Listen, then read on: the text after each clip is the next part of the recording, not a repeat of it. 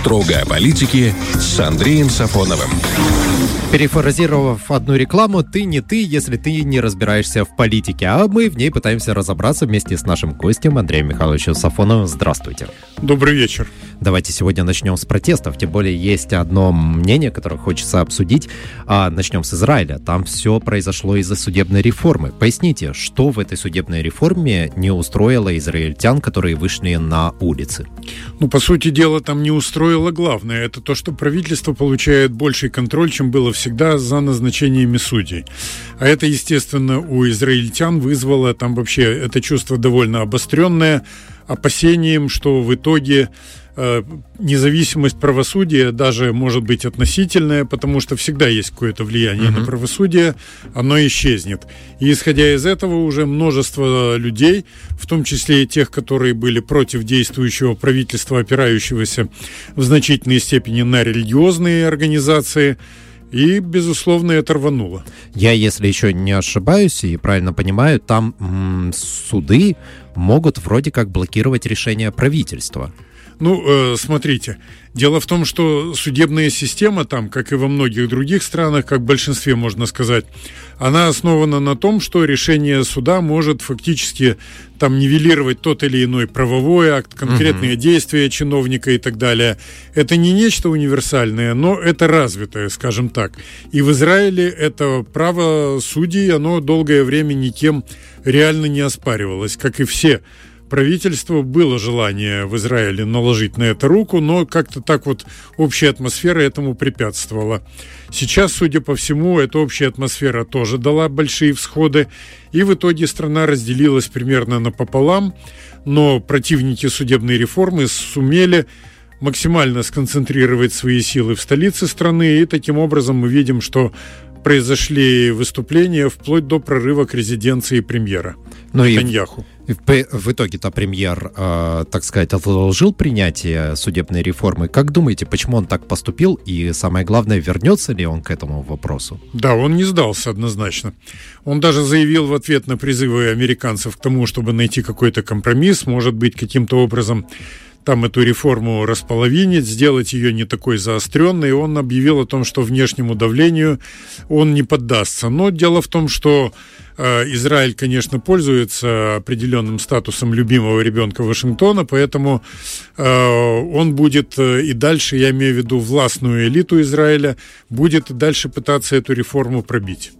Так вот я, собственно говоря, что хотел спросить. Тут газета Times of Israel, а следом за ней и многие другие предположили, что все происходящее в Израиле очень похоже на цветную революцию, и все протесты против реформы спонсируются не абы кем, а администрацией Джо Байдена. Как думаете, может быть быть это правдой? Теоретически может быть, но у Израиля больше в плане того, чтобы подавлять такие протесты, развязаны руки, потому что так уже сложилось, в том числе с помощью пиара, что э, Израиль и его руководство всегда позиционирует себя как пострадавший народ и так далее, поэтому мы, дескать, имеем право на более самостоятельные действия внутри страны и за рубежом. Поэтому я думаю, что здесь, конечно, вопрос будет только заключаться в одном, насколько силовые структуры будут готовы это поддержать. Ну, например, мы знаем, что уже отстр- отстранен от исполнения своих обязанностей министр обороны Израиля, который высказался в том плане, что данная реформа должна быть как минимум приостановлена. И некоторые другие чиновники тоже заявляют о необходимости каким-то образом э, смягчить остроту это, этого шага. Но пока, я думаю, все-таки еще правительство во главе с Бенджамином Нетаньяху не пришло к выводу, а есть у них силы или нет для подавления вот этих выступлений.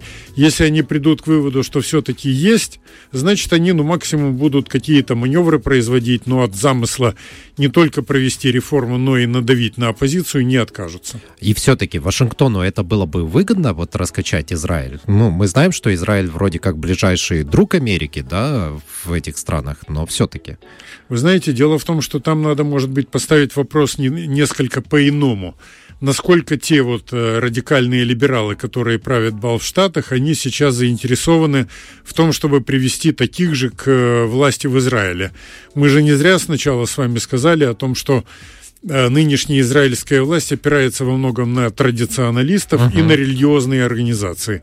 А это, конечно, либералам как серпом по одному месту. Еще одна страна, где бушуют страсти, это Франция с ее пенсионной реформой. Вот у нас Франция всегда была, знаете, сильна революциями, протестами. Как думаете, у протестующих в этот раз что-то получится? Ну, надо отметить то, что власть провоцирует немножко их на то, чтобы они перешли к ярким актам насилия и таким образом дали бы повод беспощадно размазать их по асфальту. Пока угу. такого нет, хотя уже накал идет все больше, больше и больше. И, наверное, тут очень важно то, что Совет Европы там чего-то такое прокукарекал, не очень явное о том, что насилие бывает избыточным. Но, в принципе, мы видим это чисто западное лицемерие. Там, где людей мордой об асфальт возят уже несколько лет, начиная с желтых жилетов, европейские институты как э, воду в рот набрали. В то время как в Грузии была попытка принять закон об иноагентах, и, как мы знаем, это вызвало дикий шквал криков на всем, как говорится, просвещенном Западе. Я видел просто материал, где люди про проанализировали э, статьи, выходящие о протестах э, в, во Франции за территорией Франции в Евросоюзе. Практически ничего нет. Молчок. Да, они стараются замолчать ту проблему, которая для них неудобна. Когда были выборы президента Беларуси в 2020 году, мы помним, там вой стоял такой, что содрогалась да. земля и небо. Но что касается Франции, там, где Макрон, не будучи, конечно, крупным политическим деятелем, но не идущий уже на третий срок, да он и права такого не имеет, он пытается изобразить из себя сильного лидера. Это немножко комично, но, тем не менее, я думаю, что он готов пойти до конца, если только его кто-то извне не свяжет по рукам и ногам, те же американцы. Вот, кстати, про американцев. Нет ли здесь руки США? Задаются вопросом, кто вообще выводит этих людей на улицы. Э, там объективно это обусловлено, то, что они выходят на улицы.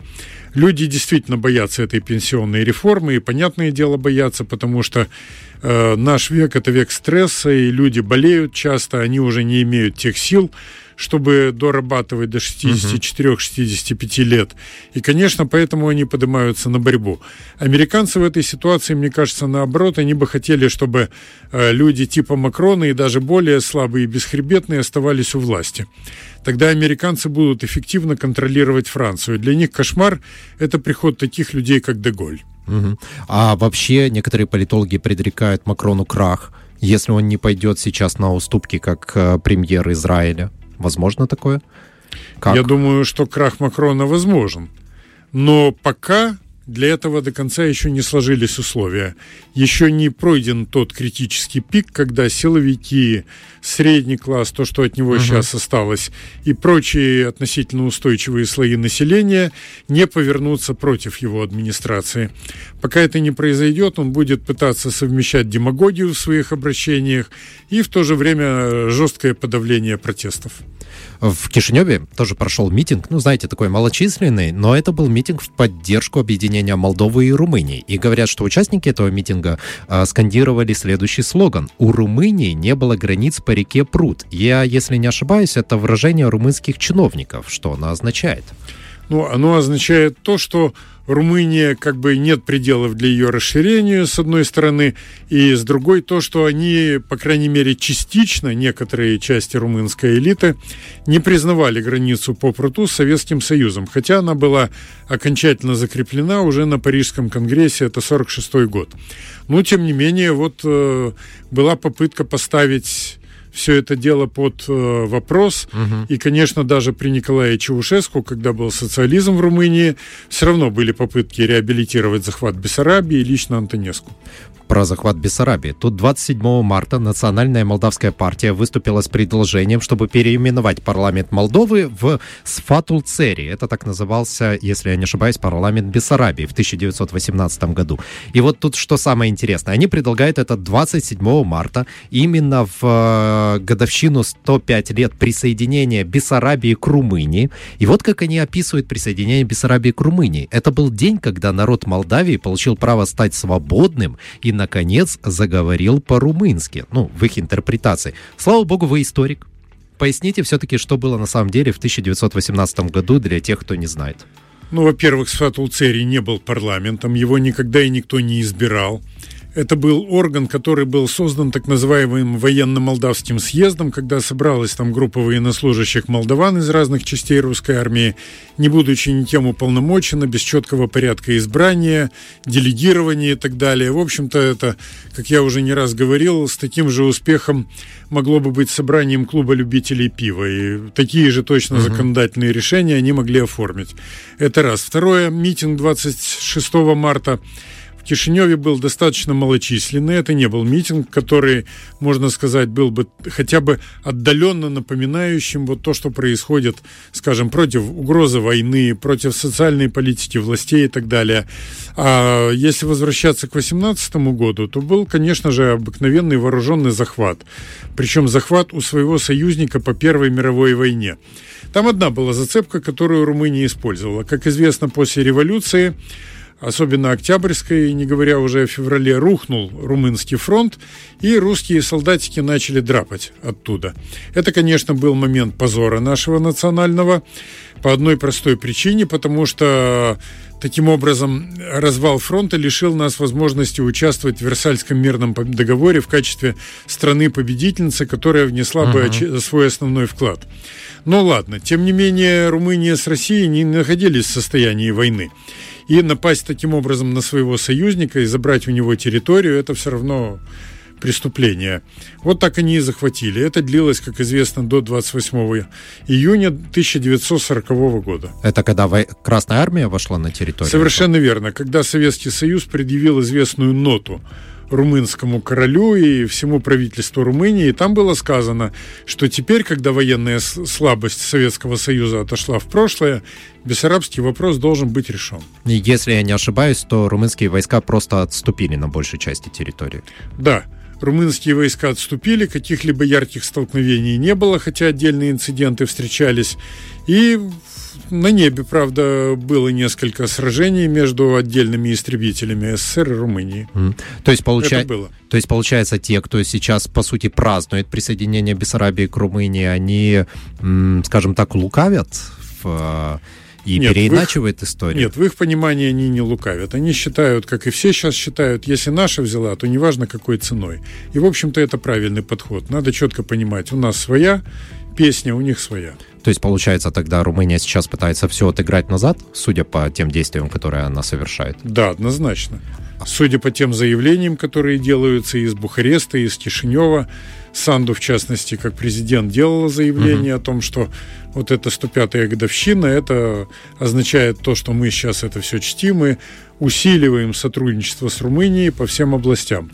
В общем, если проанализировать ее заявление, заявление ряда других политиков, то, конечно, приходишь к выводу, что это планомерная шаг за шагом подготовка к новому аншлюсу, наравне с процедурой выхода Молдовы из СНГ и выхода из соглашений одного угу. за другим. Но нельзя же разыграть две карты сразу же, да, вхождение в Евросоюз и вхождение в состав, в состав Румынии. Какую карту они выберут-то в итоге? Нельзя вот так, знаете, вот бегать и показывать, вот я хочу здесь сюда и здесь сюда, надо же на чем-то остановиться, определиться, народ в конце концов как-то устаканить, чтобы он понимал, куда движется страна. Нет, их задача другая. Их задача сделать так, чтобы были силовые гарантии того, чтобы народ, если и дернется, никуда бы не смог уже отползти. Угу. Поэтому можно ожидать только, что будут усиления вот этих вот тенденций. А что касается, куда они двинут, напрямик в Евросоюз или через Румынию, ну, во-первых, в Евросоюз вряд ли их кто-то сейчас примет, хотя переговоры могут в э, конце этого года уже начаться, потому что очень сильно педалируют эту тему Америка и Румыния как раз в рамках Евросоюза. Uh-huh. А что касается всего остального, ну, я думаю, что на определенном этапе могут сказать, что да, путь в Евросоюз через Румынию это самый реальный, самый надежный. Угу. А вот решение поменять э, в документах молдавский язык на румынский, э, что это вообще дает правящей партии Молдовы? Чего она добивается, вот приняв такое решение? Ну, это та же опера. Во-первых, они заряженные, кто-то и помешанный на идее румынизма. И угу. поэтому, несмотря на то, что это, мягко говоря, не прибавляет устойчивости стране, они этим путем идут. А насколько это все будет э, ну, скажем так, даст дивиденды конкретные на практике, они сейчас об этом не думают, им это не надо. Почему мы не видим акции протеста против этого решения? Ну, можно сказать, что вот те митинги, которые собираются по социальным вопросам и против войны, во многом они перекликаются именно с этой проблемой. Угу. Ну, как-то, знаете, думается, что это настолько важный вопрос для, должен быть для многих граждан Молдовы, что должно это быть более активно. К сожалению, пока не ну, видно. Ну, борьба против власти, которая сейчас правит в Молдове, борьба против угрозы войны, против социальной политики, выступление против переименования языка, по сути дела, это одна борьба. Угу. Это один поток. Как думаете, что следующее подойдет под ударом под правящей верхушки Молдовы? На я, что они направят свое внимание? Я думаю, что они будут решать триединую задачу. Они попробуют пропеть песню о том, что у нас тут есть несколько составных частей. Это флаг, общий с Румынией. Это язык, который они переименовали. И, конечно, они будут долбить сейчас изо всех сил о том, что есть единая румынская нация, которая разделена на два государства. Угу. Вот так они будут действовать а, различные представители Кишинева, особенно там и полторы недели назад, где-то две, и на прошлой неделе довольно активно призывали, чтобы Молдова вышла из соглашения о принципах мирного регулирования 92 года.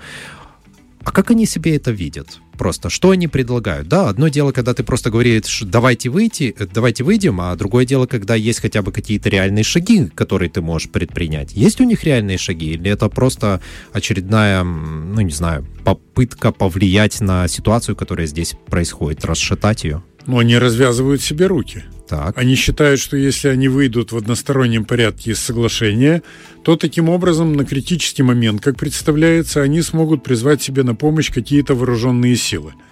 Это максимум. А минимум они не будут себя связанными считать э, правила, которые установлены в зоне безопасности, руководящим стимулом. Поэтому в любом случае первая задача, которую проводит Кишиневская администрация, это сделать себе пространство для маневра гораздо шире, чем это было до сих пор. Для маневра вы имеете в виду провокации потом какие-то или что? Ну, э, для начала не обязательно провокации, для того, чтобы и дальше дистанцироваться от всех э, соглашений, которые были подписаны между Молдовой и Приднестровьем. Угу. Ведь если ты не признаешь тот механизм миротворчества, который был создан тогда, и из которого, можно сказать, по окончании войны вышли государственные институты и Молдовы, и Приднестровья, значит, ты не считаешь, что то равновесие сил, которое установлено было после окончания войны на Днестре, оно должно сохраняться и далее. Как жестко ты будешь действовать, это зависит не только от тебя уже, но и от обстановки вокруг тебя. А то, что вот именно в этот момент сопредседатель ОКК от Молдовы покидает свой пост, это совпадение? Само по себе, может, это и совпадение, но они однозначно будут это использовать. Возможно, будут тянуть с назначением нового сопредседателя. Разделяете ли вы точку зрения нашего президента, что военные действия в Приднестровье могут привести к мировой войне? В общем, здесь, конечно, целый клубок геополитических противоречий. Здесь и впрямь, если полыхнет, то затронет очень многих. Это де, э, дело в том, что румыны они заявили, как известно, устами замгенсека НАТО Мирча Джоаны о том, что они готовы к разным сценариям развития событий и готовы оказывать помощь Молдове в разных вариантах. Угу. Возможно, конечно, если, не дай бог, это произойдет, то, может, Украина не останется в стране, Россия точно не останется.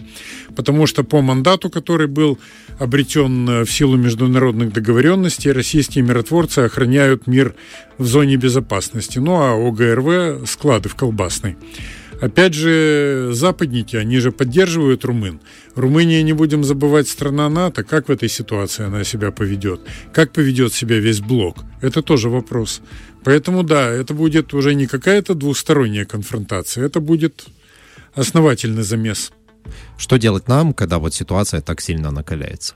А мы делаем то, что делали и раньше, то, что делали полгода, год назад.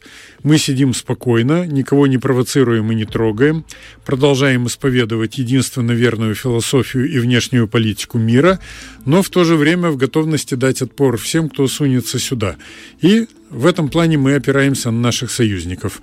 Но в то же время мы держим дипломатию открытой и подсвечиваем все те шаги, которые делаем на международной арене. А шаги эти единственно закрепить статус-кво в зоне безопасности и не допустить дестабилизации ситуации. И напоследок, а, вернемся немножечко, я так думаю, к США, правильно будет это сказать. Тут Совет Безопасности ООН все-таки не принял российско-китайскую резолюцию о создании комиссии по расследованию диверсий на северных потоках. Э, как так?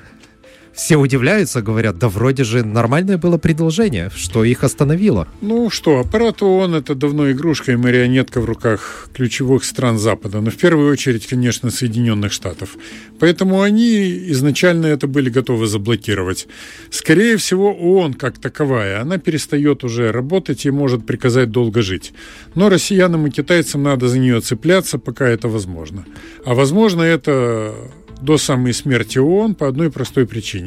У постоянных членов Совета Безопасности ООН есть право вето, угу. и отказываться от него глупо.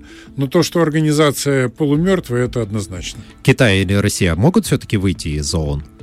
А им это не надо. То есть надо на... держаться и сидеть там допоздна до, как говорится, самые крайние минуты. А если их выгонят? А кто их выгонит? Не знаю, другие члены Совета Безопасности. Никто их не выгонит. Устав этого не, не допускает. Россия и Китай может объявить тогда, что мы выгоняем всех остальных. Мы просто видели ситуации, когда на устав плевали и нарушали международные нормы. Нарушали в плане нападения на другие страны, такие как Ирак. Да. Но при этом исключить постоянного члена Совета Безопасности не получалось. Угу. Понятно. Ну, будем надеяться, что все-таки все придет в а, более лучшее состояние, чем есть сейчас, а Китай и Россия смогут не только объединиться, но и в конце концов дать отпор соперникам, как минимум на дипломатической арене, чтобы а, был все-таки паритет какой-то, а Конечно. не игра шла в одни ворота. Вам большое спасибо, и будем вас ждать на следующей неделе. Спасибо. Спасибо. У нас в студии был Андрей Михайлович Сафонов. Строго о политике с Андреем Сафоновым.